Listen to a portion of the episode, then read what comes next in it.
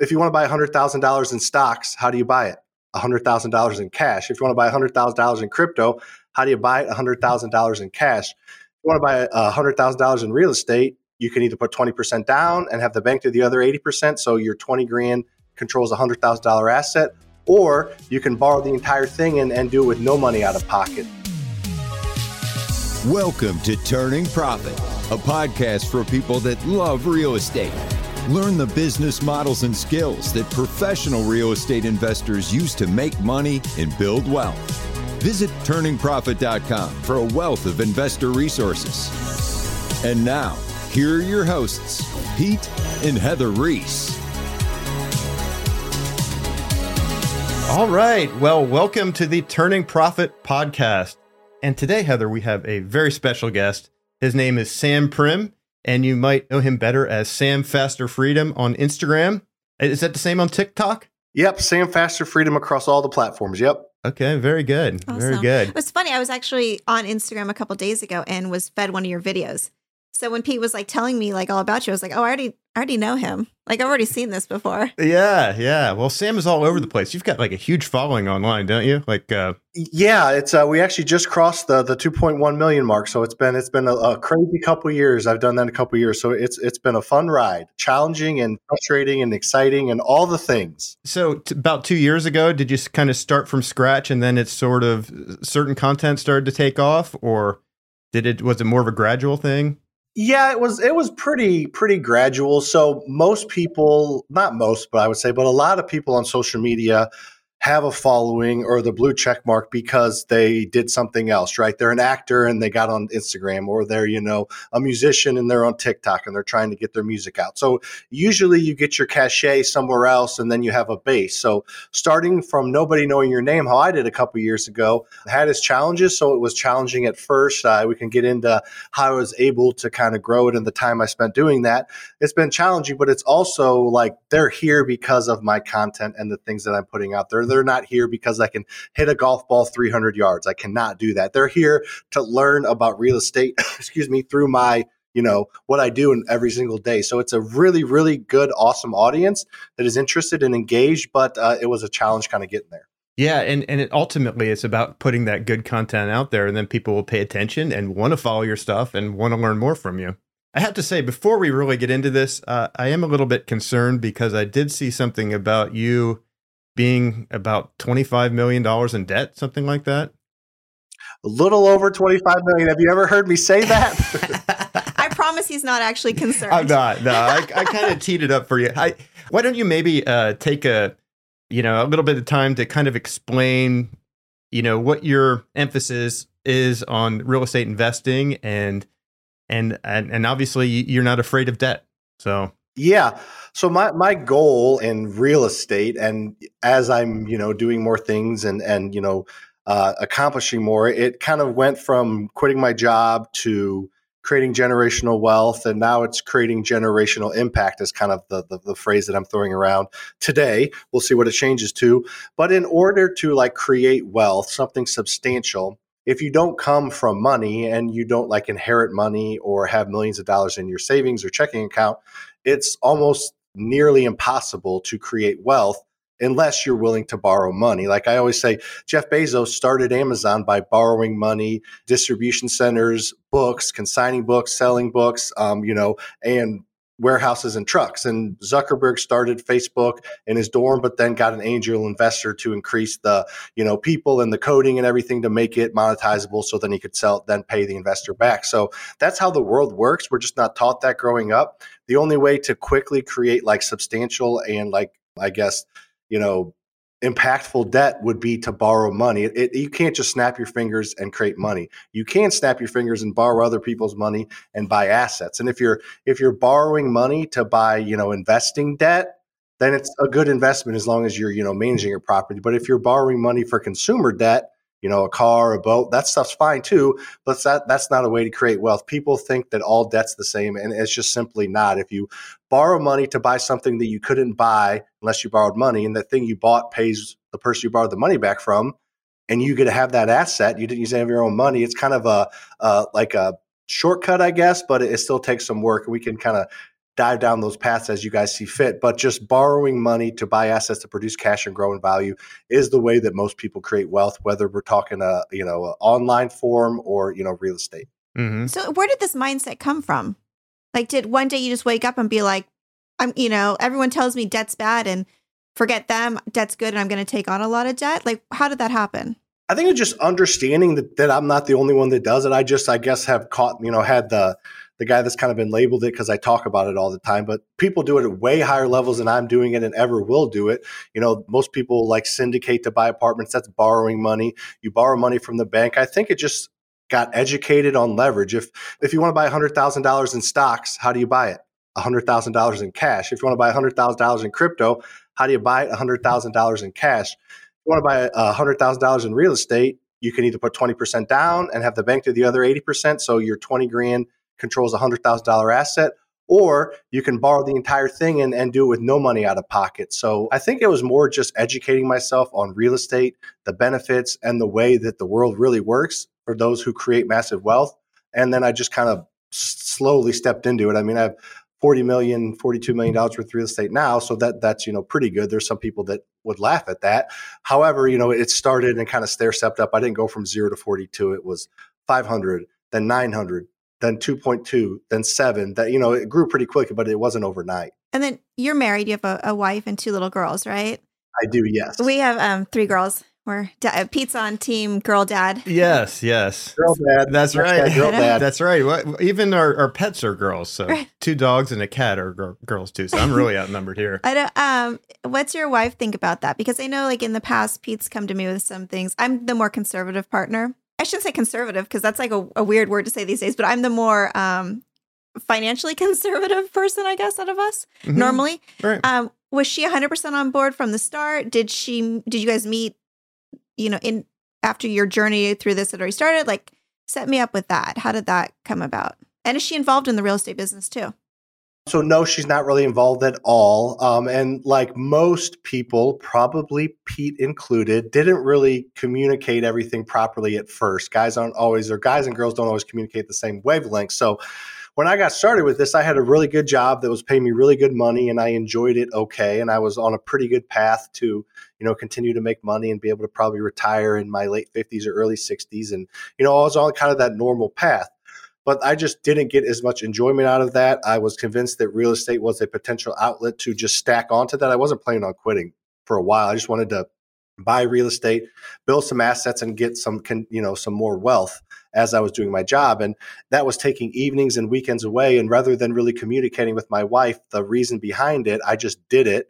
And, you know, I would tell her I was leaving and, you know, hey, I'm going to do this this weekend. And, you know, I wouldn't just like leave and not tell her, but I just was buying real estate and she wasn't really bought in. She didn't say no, but she didn't say yes. So after some arguments and some, you know, not as fun moments, I started to actually give PowerPoint presentations to her. Every couple months I would give her a PowerPoint presentation and explain this is the goal this is what we're doing. This is my responsibilities. This is my partner Luke's responsibilities. And this is the reason we're doing it. And this is the assets that we've already accumulated and kind of got her more on board. And as soon as I explained it to her, A, she understood it and appreciated the communication. Things got a lot easier. And she was very supportive when I told her I wanted to quit my job, which was um, a shock to a lot of people, including my employer, because it was it was a really good job, but um, it just wasn't quite doing it for me. Yeah, well, th- well, that's interesting. A couple things you said there were interesting to me. First of all, I know one of the biggest jobs in any investment that I want to do is selling her first. So, you know, it you get a lot of you get a lot of experience, you know, pitching different things when you've got a wife that you have to, you know, run things by. so, thankfully, Heather keeps the brakes on. You know, I'd, I'd be probably making too many aggressive decisions if she wasn't the you know, yin and yang thing going on here a little bit. But the other thing you mentioned was about quitting your job. Did you agonize over that decision for a while, or were you just like waiting to hit a certain number that you were like, once I hit that number, I'm out? I mean, did you go through a lot of inner turmoil before you actually just did it? Yeah, there was a there was a decent amount of inner turmoil. It wasn't anything crazy. It was a little bit sooner than I wanted. Um, after so I started investing in real estate in 2014, 2015 with Lucas. We did some stuff on the side, and he wanted out of his job. So the goal was to build it so he could get out of his job.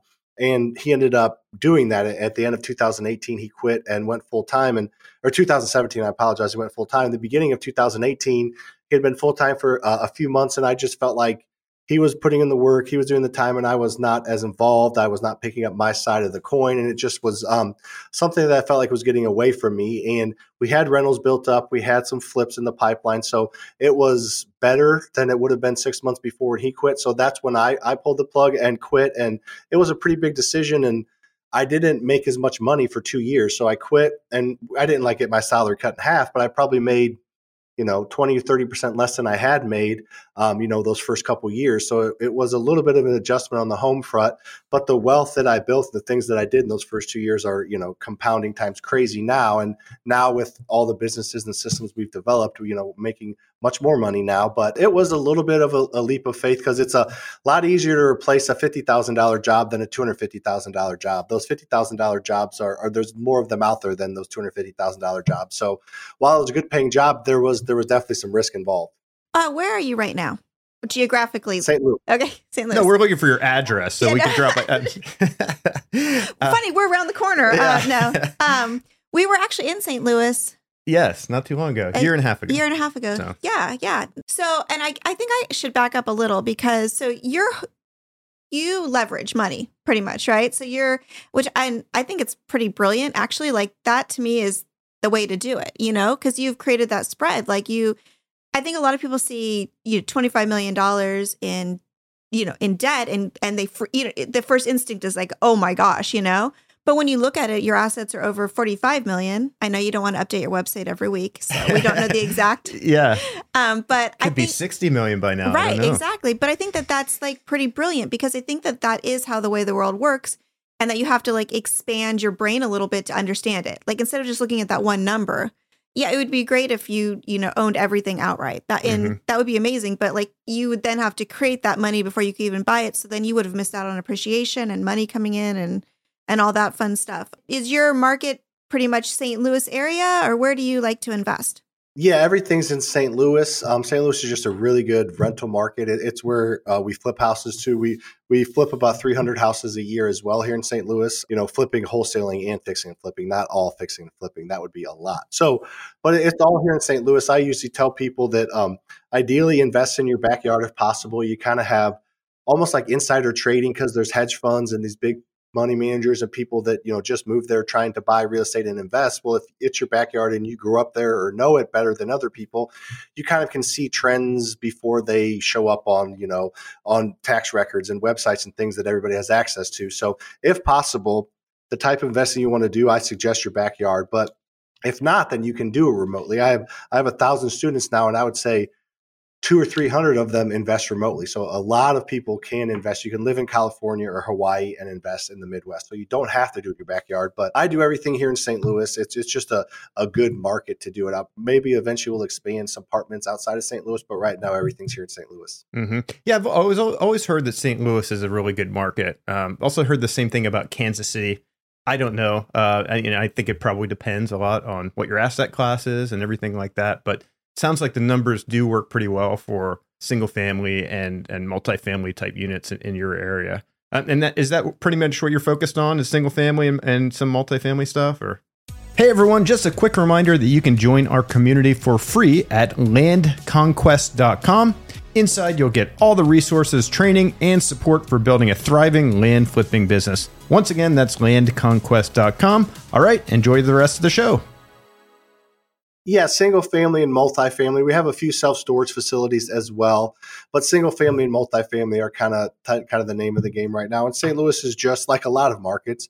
You're not going to get the crazy swings up, but you're not going to get the crazy swings down either. So it's a pretty steady market, you know, growing at a, at a steady pace, nothing crazy, but you get cash flow and appreciation. You know, you get both to a certain degree. Some markets you get way more cash flow without the appreciation and then some markets you can get a ton of appreciation, no cash flow. So it's kind of that that middle ground that I like. And is your strategy primarily when you're accumulating these units? Is your strategy primarily using the BRRRR method? Uh, yes, yeah, so that that's how we pretty much do everything. Our houses, single family rentals, the BRRRRs method, and then even our apartment complexes, we use kind of a, a extended BRRRR method. We borrow the twenty percent down for the down payment. We borrow the eighty percent down from the bank, and you know we're buying at a discount. Though we're not financing hundred percent of price, we're financing 100% of cost. So there's a difference.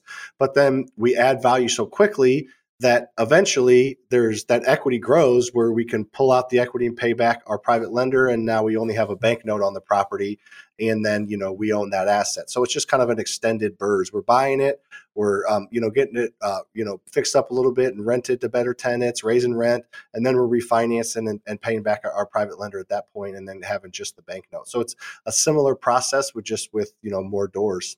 What was um your first deal? Like what got you hooked on this so my first deal was actually just a single family house. So I didn't know about like the refinance and the BRRRR method when I got started. Um, I knew that you could borrow money to to fix and flip. I'd seen the HGTV shows and saw some of those guys go to their lawyer buddies and borrow money to flip a house and split the profit. So I knew you could borrow money to flip, but I didn't understand how you could borrow money and buy rentals. I knew a bank would do 80%, but you know, no one's going to lend you 20% for the next 25 years on a rental on a single family rental. That's just not that's just not realistic. So I didn't know about that. So we we bought a house to flip it. So my original goal, buy a house, somebody else's money, flip it and take that profit and put 20% down. That was the plan. But through that process, I learned about the refinance method.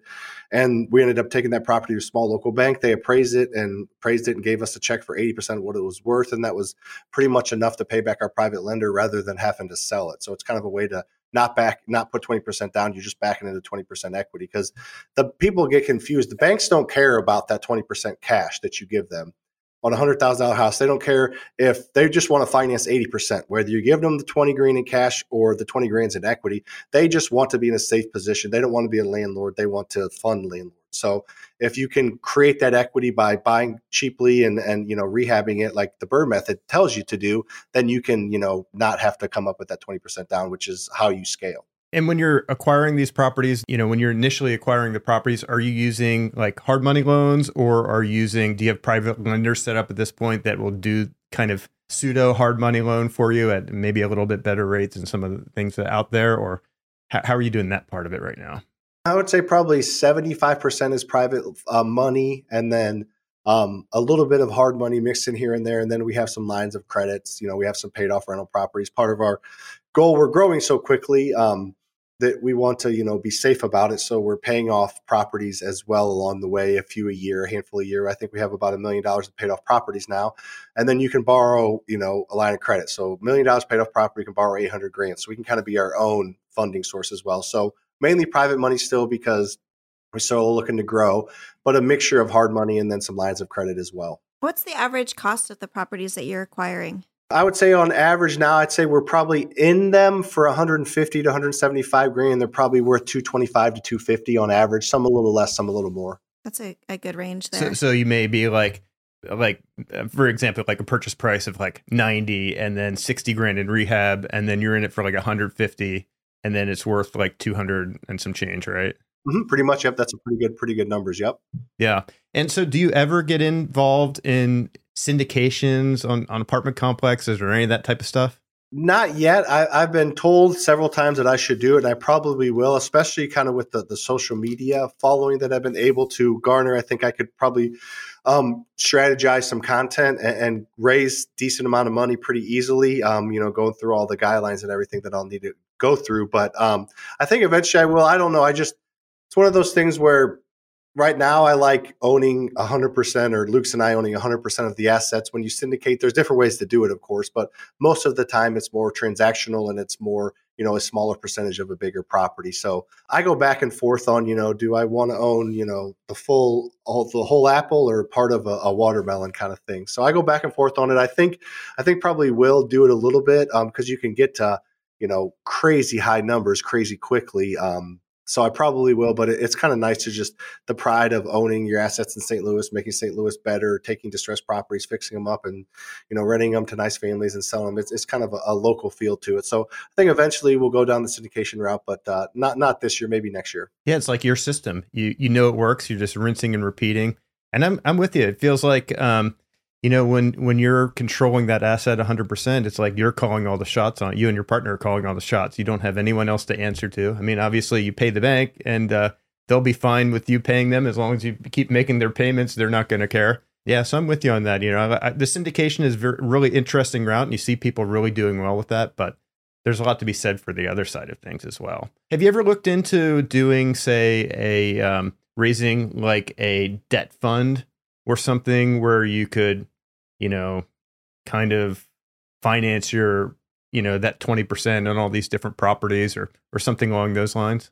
We've kicked it around a little bit. Um, you know, the and there's not as many, you know, if if you're transparent with a handful of people and like commingling funds and all these things there it, it's usually actually not too bad it's when you're like you know soliciting out to new people and all those sec laws and regulations so we kicked around the you know uh, kind of raising a fund or a debt fund type of thing um, that's maybe a, a, a, step before the syndication, maybe, maybe not. But we just have developed enough relationships over the past several years with private lenders that we have a handful of them that you know help fund our business as well as our, our flips and our rentals and our apartments. That uh, we just haven't had to go about that yet. So uh, we slowed down the buying a little bit the past six months just because the market's shifting a little bit interest rates are a little bit higher but we're still we're still buying rentals here and there just not as aggressively. But maybe when we get a, a influx of deals and, and apartments maybe we'll have to start something like that.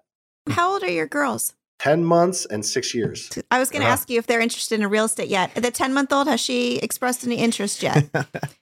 She, she has not. She's just about to walk and she just took her first swim lesson this morning. So she's she's focusing on getting those teeth in and you know she doesn't like milk anymore. She just wants food because it tastes a lot better. So that's kind of her her plan every day, and yeah. to pull our to pull our dog's hair out. That's her, that's her goal. well, Such a fun age. Yeah, she's got time. She's yeah. got time. Yeah. How about the six year old? Does she tag along? Uh, she does a little bit. I really, um, especially at first, um, when, when, when she was younger, she would tag along a little bit when she was real young. We would drive for dollars, and she would sit in the back, let let mom sleep in on a Saturday, and we drive for dollars and do things. But she was younger. Um, now that she's kind of involved, she's in first grade school, friends a little bit more, and I try to, you know, focus on, you know, spending time with them, and you know, being now that I have the business and we have, you know, 38 employees and it's kind of set up a little more structured. I try to kind of keep them separate a little bit as much as possible. Not as much as possible, I guess, but I try to keep them separate to a certain degree. So um, she has some interest in it. She likes the the social media stuff. She tells her friend her dad tells her friends her dad makes TikToks for a living. So she uh, she likes that part of it, I think, more than the real estate side so far. But hopefully, um, over time, she'll garner some interest. Yeah, she's got some time. I mean, at six, I guess she's a little bit behind on. six isn't that funny? Really high the curve. Yeah. Your partner. So you have a partner that did you guys start from the beginning together doing this, or did that evolve? Like, how did that happen? And did you? Yeah, how did it happen? Yeah, so we, we started from uh, day one together. So we've actually been friends since middle school. Been really good friends. Played sports together. Um, went to partial part of college. He transferred to my college where I went to. So the second half of college, we we lived together and went to college together. We had a, a painting business in college that we painted, you know, decks and fences and houses and things like that on the side and in the summer. So we'd always kind of done things like that. And then he moved to Kansas City. I moved to Missouri after after we graduated, and uh, we talked about doing something. And he got a house out there and and kind of saw that he didn't want to be an engineer for the rest of his life. He hated it, so he started to look into other things. And we were, you know, best friends, so we kept each other abreast of what we were doing. And you know, he sent me Rich Dad Poor Dad. I read it, and we started talking about real estate. And you know, that was 2011, 2012, and then a couple years later, we uh, we made the jump and, and did it together. And a lot of people are, you know, should you go into business with friends and family? And so we kind of did the opposite of what a lot of people do. It's like, should you do business with your family and friends? And I remember we were meeting one time and we had probably bought 15 or 20 rental properties and we're like we feel like we could do something really special so should we bring up the people we love and care about with us or should we kind of leave them uh, away? Like most people say don't mix family and business and we went the mixing route. So we're you know been best friends our families are good friends. Lucas's uh, brother-in-law the, the guy that married his, his sister is runs our biggest company our flipping company that flips 300 houses a year. And you know i'd say 20 of our 38 employees we knew at a pretty good level before we hired them. So, you know, we we've gone that route and it's just all about the right culture, the right expectations, get them on, get them on, on the bus. And we've had to move people around companies and roles, but they're our friends, they're the right people. It's just on us to give them the best fit. So it, it's worked out pretty well so far. So we'll see where it goes. Well, that, that's cool. I mean, you've, you've, sounds like you've built a pretty cool culture and then by building this culture it's easy to attract you know, the plug, right people. Yeah, yeah yeah. attract the right people. And when you plug in new people in your system like they you know everyone as a collective group kind of helps bring them along the way you want things to run. So, so important have you ever ever had any like big disputes with your partner where where you know anything serious or is it just kind of all you know I, there's always tempers and and stuff like that i guess but nothing too serious. I, um we got in a couple of fistfights in college, but I think alcohol had to do with that. But other than that, who won? Um, who won? God, me, I, I, I, think both of them ended ended pretty pretty abruptly, but um, yeah. I think uh, I think it's one of those things where we each just have a mutual respect for each other. And, you know, if somebody's really passionate about something and a decision, the other one usually uh, relents if they have a, a, differing decision. And, you know, it's we just trust each other and, and understand it's just one decision. And, you know, if I disagree, that's fine. Cause, you know, I'm not really involved in the flipping company very much. That's um, kind of Lucas's baby now. And, um, you know, his brother-in-law Matt's running it, and I'm my baby's kind of the education company, the branding, the social media stuff, and I have a, a different Matt that helps me run that as well. So um, I don't really have a ton to say in the decisions that they make about the houses they buy, and I haven't even I can tell you one address of the 300 houses we bought last year. So kind of keep those separate, divide and conquer kind of thing. And he doesn't really have any say in any social media or anything we do or our mentorship or anything like that. So, you know, we're together, but we respect each other enough and have the confidence in each other that you're making the right decisions. And if, if there's ever a decision, you know, we, have had some spirited conversations about it, but it usually cooler heads prevail. And, and we either come to a middle ground or one just kind of says, all right, we'll, we'll, we'll let you have this when I get the next one kind of thing. Yeah, I mean that's uh that sounds like you've got a you've got it all worked out. And and what I took from what you just said is the uh, focus is really important. Like you've got your stuff that you focus on, he's got his stuff that he focuses on, and you're able to grow the collective organization you know so much faster probably because of that focus it's like when everyone tries to be in all these different roles at once it just causes a lot of problems so the education side of things you have a lot of students, I, would imagine, with the type of social media following that you have. How many students do you think you have? Uh, we're we're right at about a thousand students, and, and we started the mentorship in November of last year. So we're going on about 15, 15 months, and so a thousand students. So it's been it's been it's been growing like crazy. Oh, that's great! Tell us about what kind of education products you offer. Uh, so yeah, just uh, one thing right now, just how to how people telling people how to build a rental portfolio. It's called the College of Rental Portfolio Online. It's uh, uh just teaches people it's a mentorship. And I, I try to do like a boot camp and a flipping and then we were just doing too much. But what i'm good at and what i'm passionate about is buying rentals with other people's money. So created a mentorship around it we don't need a, to get into the nitty gritty. Don't want to be a sales pitch or anything but it, it's pretty powerful getting a thousand students 80 to 100 a month. And you know, it's not a heavy sales pitch. It's, you know, we give you seven weekly group coaching calls, one on one coaching calls, a Facebook group for 24 7 support, 350 videos, five to 10 minutes, me walking through everything to do, all the resources. So we just like give you something that's worth 10 times what you're going to pay. And then you pay it. And then, you know, most people see the benefit and create wealth. You know, the benefit is wealth creation. Yeah. So, I mean, so basically it's, it's your whole business model. You're showing them exactly what you're doing and how you've been able to create this wealth for yourself and income for yourself and uh, show them how to do it, right? right. And I mean, jump ahead. Like yeah, you started exactly. in 2014, and it sounds like this is something that helps them jump ahead to, you know, all those years and all that learning that you had to do. They don't have to spend that many years, you know? Learn from my mistakes and take the proven path that I've already walked. And it's not going to be easy, but it'll be easier. I'll keep you keep you in on the highway out of out of the ditches more to say than anything else. Just kind of be your mm-hmm. guardrails, and you still got to do the driving, but I'll, I'll keep you from hopefully making too many bad mistakes. And just an efficient path to you know wealth is why wouldn't anybody want that I, i've noticed two things a lot of things but two main things mm-hmm. with all the successful people that i've been fortunate enough to come across via social media and all the things was Every single one of them wishes they started earlier, every single one. And they all pay for some type of help, whether it be a, a marriage coach, a life coach, a mentorship, a mastermind. Every single one of them takes money out of their pocket and gives it to somebody else to learn how to do something more efficiently. So I spend $100,000 a year on like masterminds and, and, leveling myself up and being better and being around better people.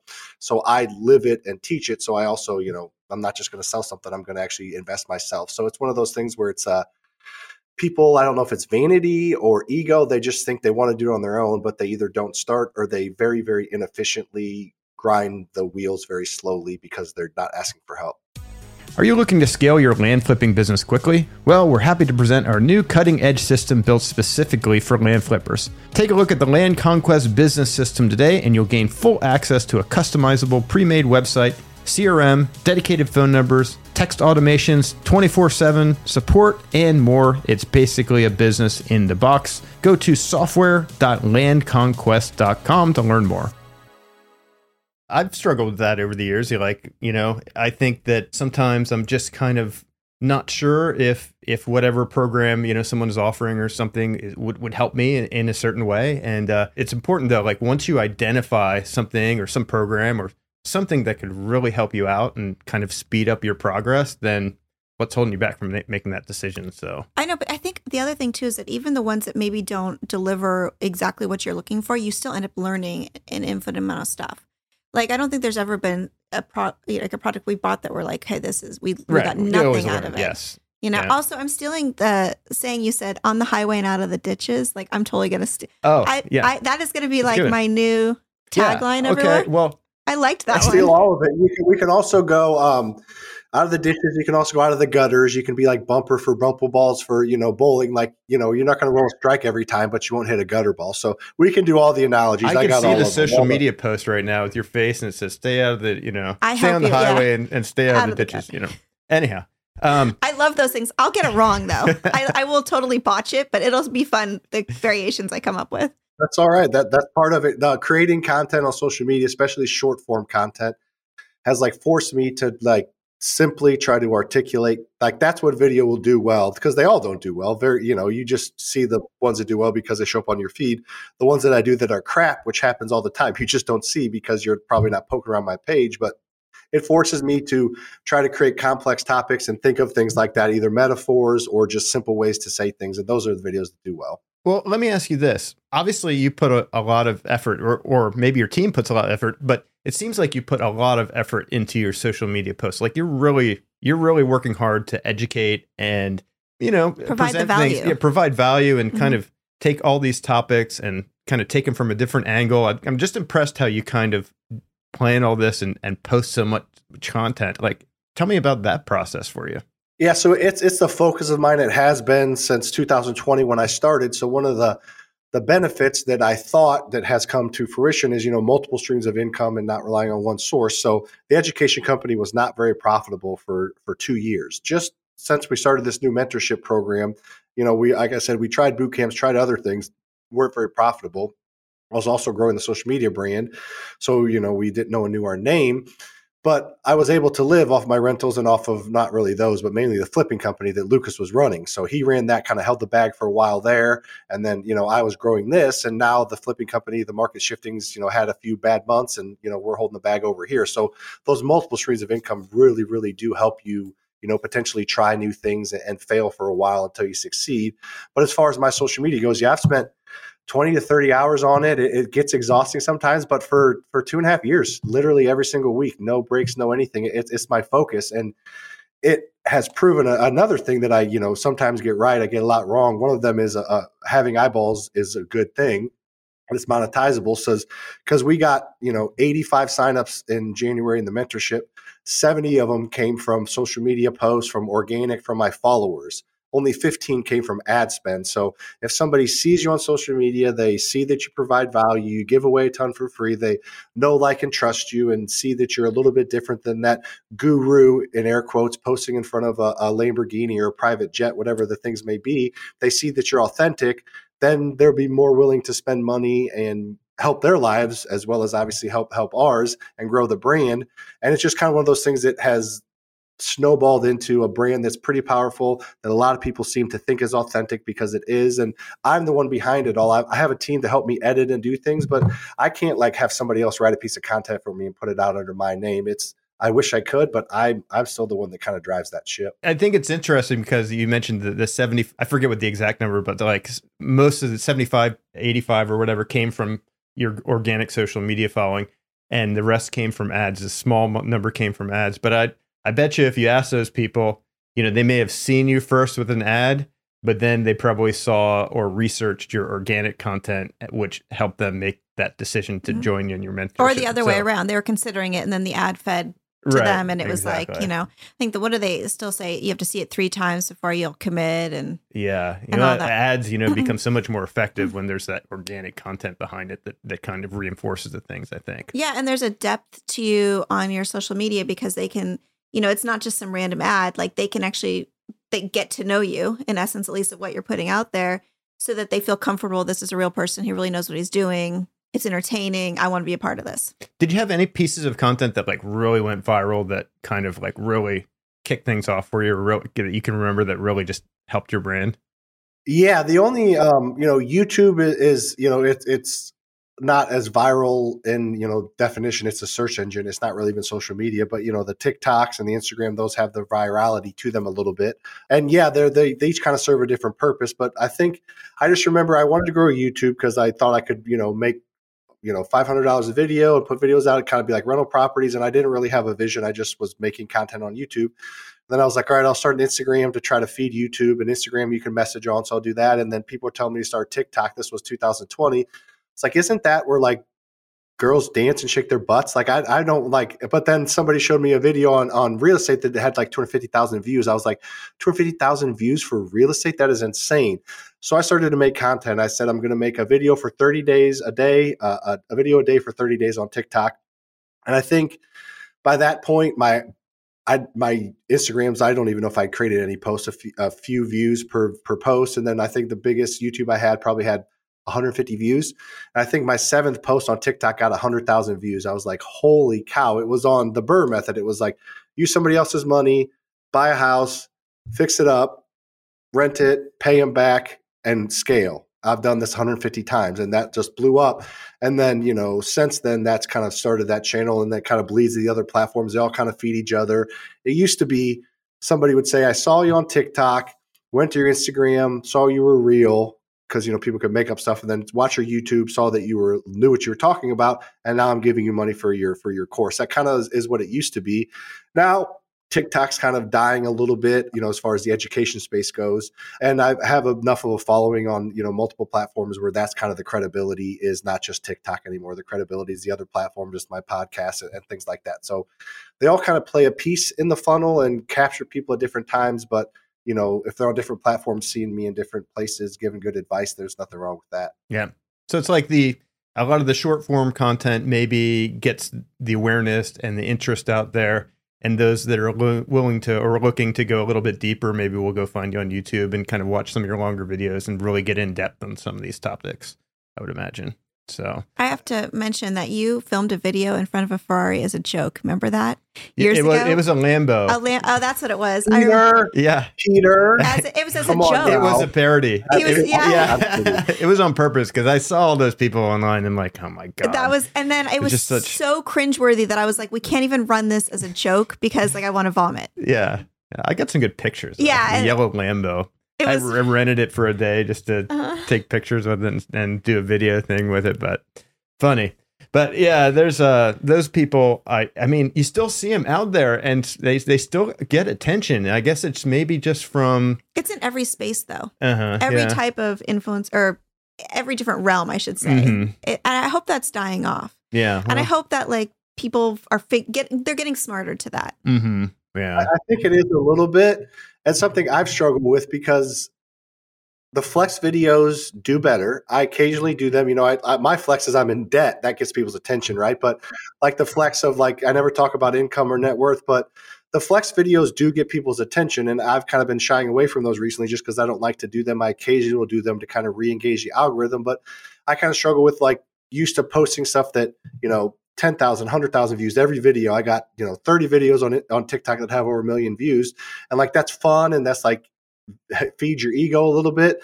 But if I put out a good piece of content that like teaches and it gets a it gets 10,000 views and I put out a braggy piece of content that gets a million views, those 10,000 views are probably more valuable than those million crappy views. So it's kind of one of those things where each piece of content has its purpose and serves its purpose. And it's okay that they're not all viral. Because for a while, thing everything was going viral. I guess I was kind of bragging a little bit and the social medias were popping and I was growing my portfolio. So every every video was a new number and and every video was, you know, I there for a while on TikTok, every video I had had, you know, 25,000 to 100,000 views, which is crazy. Now we're not even close to that because TikTok's a different animal right now. But just being okay with not blowing up and and taking my ego out of it and just putting out good content. They're not doing as crazy high numbers, but they're still doing good numbers and their quality views. So that's kind of been a shift for me. Go ahead, Heather. So I love cutting Pete off. This is like my job in life. To Yes. he goes to say something, Let's keep cutting him off. You Yeah. can't talk I know, anymore. and that's what I do. Then I cut him off, and then the the joke is if whoever doesn't say it will forget what they were going to say anyways. So yeah. there we go. No, but two things that you um that you landed on the difference between just straight up bragging videos, like the Lambo one right there that we're talking Lambo, right? It was yeah, mm-hmm. is that what you're sharing is real. That's you know what I mean. Like you're yes, you this these are legit numbers. This is true. Yeah, this it's mm-hmm. shocking, mm-hmm. but it's true. Um, yeah. And then the other thing you you were talking about was that the value, like the ones who see the shocking videos, there's going to be a certain percentage of those people who will be interested in, in what you're doing. And then there's other ones that are just, it's just interesting and they're just watching it before they fall asleep or whatever. So I think that, you know, that how you have that strategic um, plan to do both of those, that's smart. That's like, that's how it should be. Do you remember what you were going to say? Well, I was just going to say, um, so you've got, you know, all these views and everything. I'm sure you do get some hate from time to time, comments and things like that. First of all, do you let it affect you? And also, how do you deal with that? It used to affect me a lot more than it does. Um, just kind of one of those things as you get older and mature and just almost get callous to it. But oh yeah, I get. Um, I mean, I not as much when videos were really popping. I would get. I don't call them death threats, but like I, I like I hope you die, or I got one the other day that I said that says I hope your whole family gets cancer, and like things like that. Like you know, and it used to like you know that is that so obnoxious but so many people like that's like a whole nother realm of psycho- uh, psychosis. But the people that are like i truly think you're a bad person and you're evil because you're profit profiting off of shelter and it should be free to everybody and like all these things that in reality like if that could be the case, great. But the government can't run housing for 150 million houses in the U.S. Like, there's no other option. And I provide good, safe housing at fair prices. We're below market rate usually. We try to charge 90%, give a little bit of break so they stay longer. So we do things the right way, and there are people out there that do things the the wrong way. And for those people to like bucket me with the people that do it the wrong way because they don't know any difference, like that used to kind of be a struggle. But now it's like they're wrong, and or like I can't imagine like being so like upset with my life or what I did, or like being so down that I think it's going to make me feel better to talk crap about somebody that um, that I don't even know, will never meet, don't under know their family, don't know really how they do things. So it's almost, and Gary Vee's helped me with that a little bit. It's almost like more of empathy now at this point if i'm in a bad mood occasionally i'll snap back but i try not to. But overall long-winded answer uh, yes i get it quite often. It's not too bad and it doesn't really affect me too much anymore every once in a while but it used to kind of really bum me out but now it really doesn't. With the type of following you have though it would be absolutely impossible to to avoid that. And you, obviously you can't make everyone happy. There's going to be a certain percentage of people that are going to look at your content and say you know this guy's a jerk. I don't like anything he's doing. But they and, don't know him. And, and, and, that's what I always, whenever, you know, it's just. They don't know. Yeah, yeah, If it was someone who knew me that I valued their opinion, but you know what I mean? Like if you put it, but I, I'm impressed that. Then like, you would cut him out of your life. yeah, exactly. I'm like, no, you will tell me I'm perfect. Or yeah. I think that, yeah, what you, you hit it there. Like you just have to. Yeah. It's not you. There's something else wrong in their life, and you just happen to be the person that's there that they can. Yeah. You know. Yeah, I just yell at Pete if I'm having a bad day. Hurt people, hurt people. It's saying so. And Pete, the only opinion you should care about is Heather's. That's it. That's right. Well, I'm in trouble then sometimes. no, mostly she says nice things about me. At least when I'm around. So I don't know. I have a secret TikTok account where I just complain about him. Yeah. Just shoot me a message. We'll talk about yeah. him. We'll talk about this interview. We'll, we'll, break down all his all his shortcomings. he said something there yesterday. You said something like you only made one mistake in your life or so he was just joking. He looked up at me and i was like wait a minute are you trying to say like i'm like wow.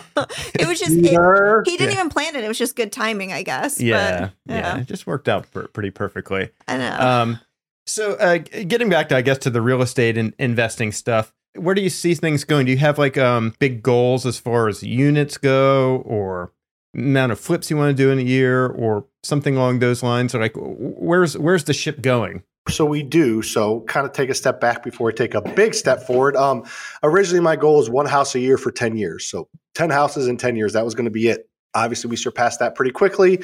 And then several other goals. And then our goal was 25 million real estate by 2025.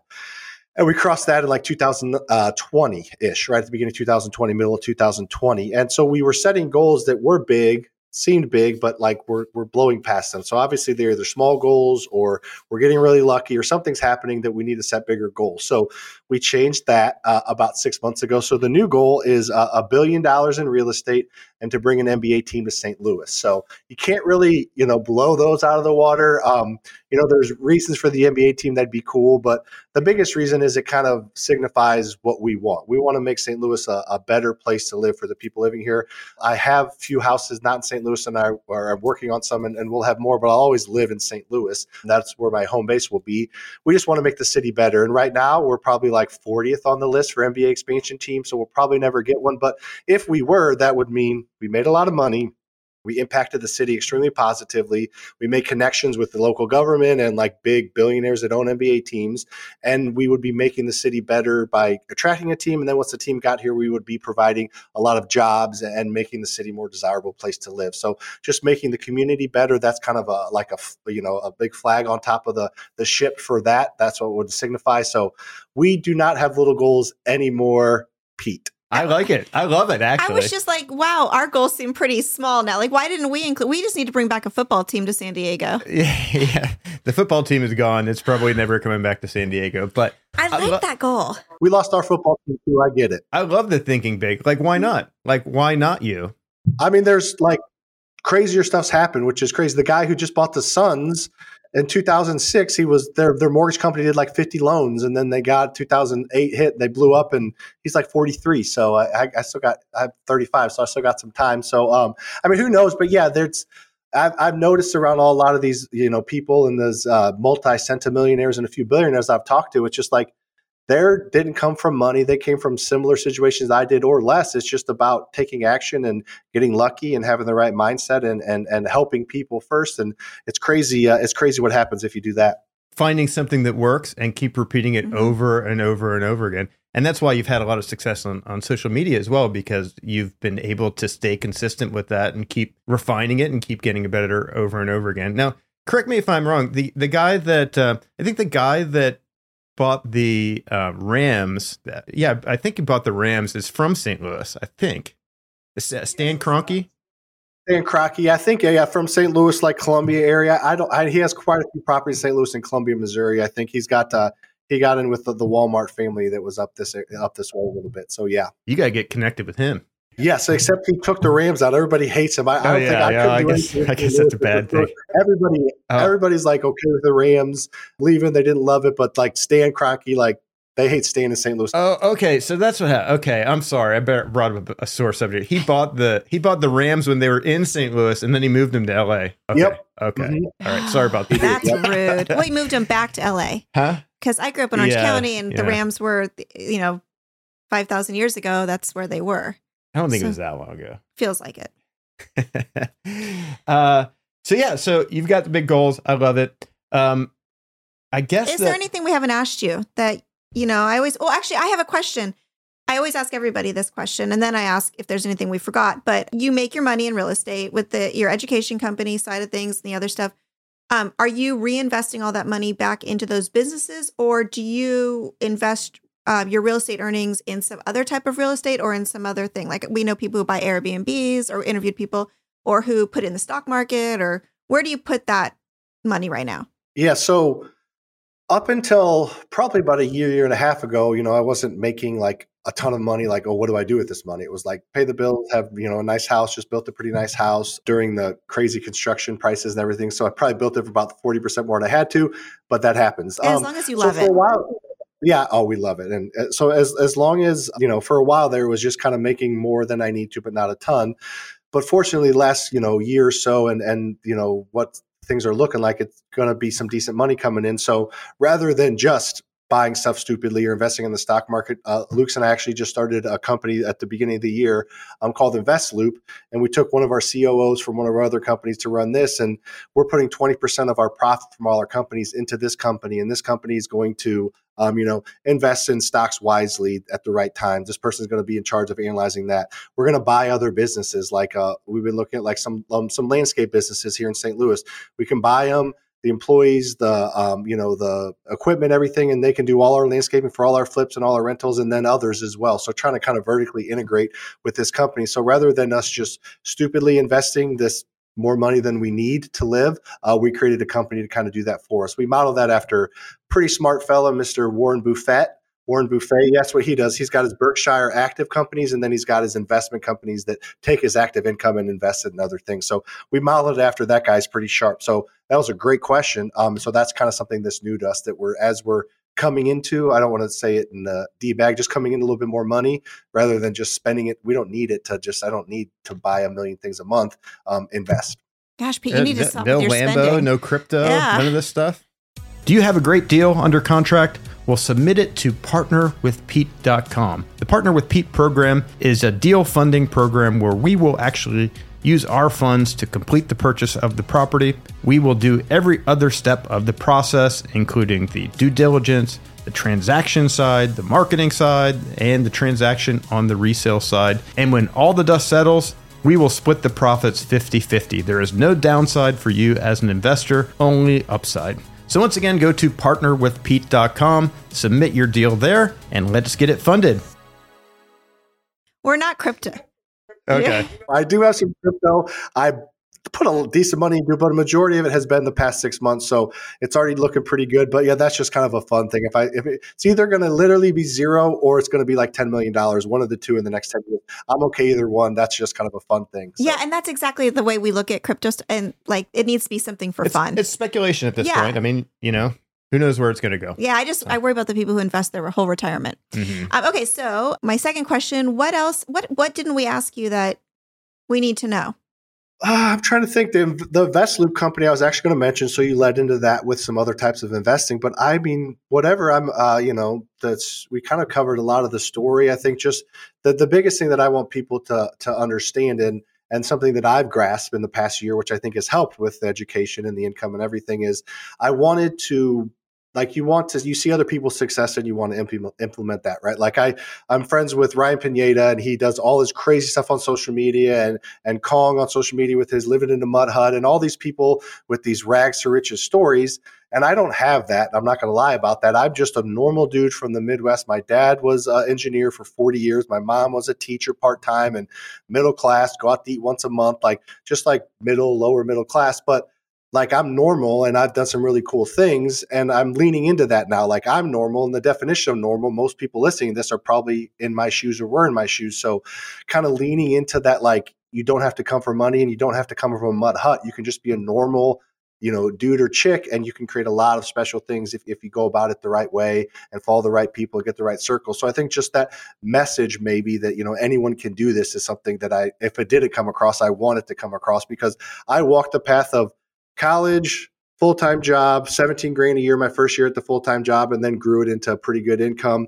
And then side hustle real estate, full time real estate, financially free, independent, impacting lives and trying to make the world a better place. Like that path, I think most people want to walk. I think that are listening to this podcast and not like some fart joke podcast. They're like wanting to better themselves. Don't encourage So- Pete. Don't encourage people.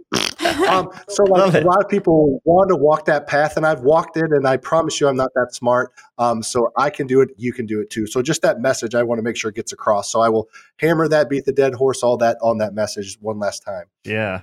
Yeah, I love that because, you know, if you're you're trying to build a presence online, you know, that's one of the things you always hear people say, "Oh, you've got to have like the, That's the this formula. story, you know, this this Mhm. kind of tumultuous type story." And, you know, why why manufacture something like that in order to just Most of us really don't. I mean, I'm sure we could all gr- like marinate some sort of story. You know what I make mean? something sound more Yeah, dramatic than you what know? it was. hmm I eh, Pete's parents never owned a house growing up, so I'm gonna start really. Started from the bottom, now we here. There you go, Pete. Yeah. Started- no, it's, it's Yeah, And well, I it, mean, Yeah. it it it makes sense for this like how psychology like psychologically why he likes real estate so much. why I'm like, over the top into real estate. Yes. and that's it's helped me as a partner to understand that that this is you know what I mean. He want he's craving that stability. He didn't have his child. However, his childhood was very happy. It was not like this was a catalyst. Sounds catalyst. a lot like yours. you know what I mean? It was Yeah. yeah. I was. My parents went to every sporting event, didn't miss one. We traveled the country. We drove everywhere, but we tried like super frugal, but didn't want for anything. Didn't know any different. Incredible parents, but wasn't taught like about money didn't talk about it debt you know don't go into debt cash envelopes in the in the freezer to pay bills things like that like it was fine but just getting out and seeing that I, you're you're convinced for real estate heather but like literally 90% of millionaires are created through it and those that aren't even created through it invest in it to like grow their wealth and tax savings and things. So it's just this vehicle that um, is extremely powerful and and and you know things happen. Oh wait, happen, but it's it's more bulletproof than pretty much anything else. Even after 08, it bounced back very quickly. So um, just getting that message out on social media has has been uh, fun and interesting for sure. So where do we find you everywhere? I know we said it before, but let's say it one more time.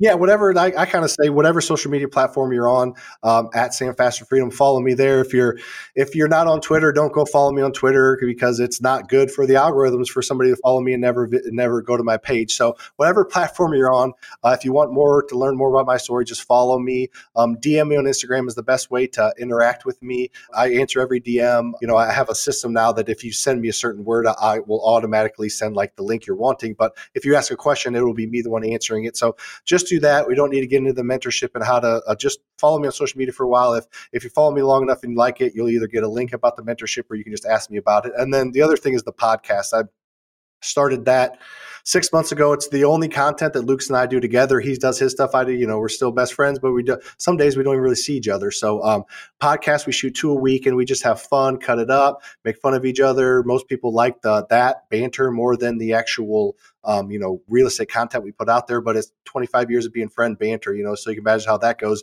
It's my favorite thing we do, and it's doing really well. We we uh, we're getting, you know, about 15,000 downloads a month and we you know just started a few months ago so it's really fun so uh, the faster freedom show is what it's called and so check that out if uh, they enjoy your stuff obviously stay here but in their free time check that one out as well yeah i'm gonna check it out that Me sounds too. pretty cool Yeah, I love podcasts. yeah yeah I have me too. you start starting to get hooked on them, right? yeah well you know we're doing one right now so Something worked. Yeah, she's been convinced, trying to convince me for a long time to to get this podcast launch, and we finally did. You know, earlier this month, so we're you know very excited about Well, it. we so. started talking about it in 2017. I'm not trying to place the blame. you need to get better in your convincing skills you need a get Seriously. form of, an extra drink or two in the evenings or something. I something know. yep. Well, uh, you've been a great guest. We really appreciate your time. Lots of great insight, and uh, yeah, Hopefully, we can have you on again soon. I want to get an update on your yes. progress. When you update your website, let us know. Yeah. So yeah, maybe when it hits 100 million, million maybe later yeah. this year. Yeah, that'd So. be good. there you go Yeah. i love it I- i'll come back anytime and yeah the website is getting updated we're doing a complete rehaul so uh, hopefully in the next in the next 30 60 days it'll be completely new so. Yeah. Yeah. Very good. Awesome. Well, follow Sam on social media if you're not already. Just no hate comments. But all right. Thank you, Sam. bye. Thanks right. again. See ya. Thanks for tuning in. And if you're ready to start turning profit yourself, visit our website at turningprofit.com. And if you've enjoyed this episode, please help spread the word by sharing it with a friend. See you on the next episode.